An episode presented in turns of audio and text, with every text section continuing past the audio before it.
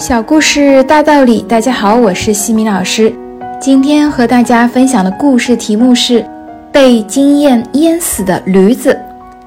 有一则寓言说到，一个盐贩牵着他的驴去海边贩盐，回来的路上，驴子驮着两大包盐，重重的盐压得驴子喘不过气来。途中有一条小河是他们的必经之路，一次。过河的时候，驴子不小心栽到河里，它拼命的挣扎，也没有能够站起来。最后，驴子绝望了，索性趴在水里休息。过了一会儿，驴子感到盐在慢慢的减轻，最后竟毫不费力地站起来了。所有的盐都化在水里，盐贩重新去驮盐。当他们再一次来到河边，驴子故意跌倒，盐又化了。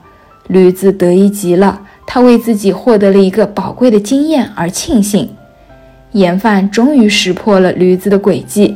当他们再一次来到海边的时候，盐贩没有让他去贩盐，而是买了两大包海绵。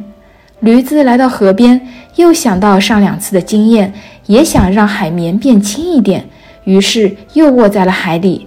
这一次，他没有那么幸运了。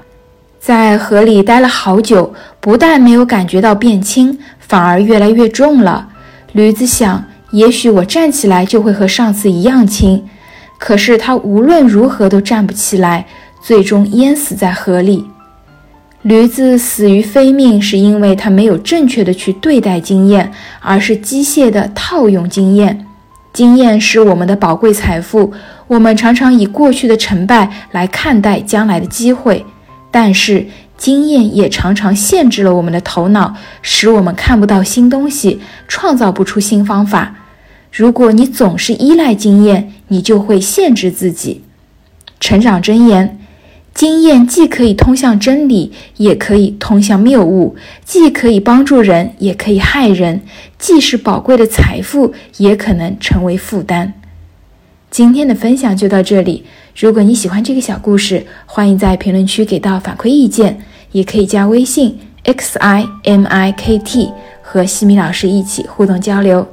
感恩你的聆听，我们下次见。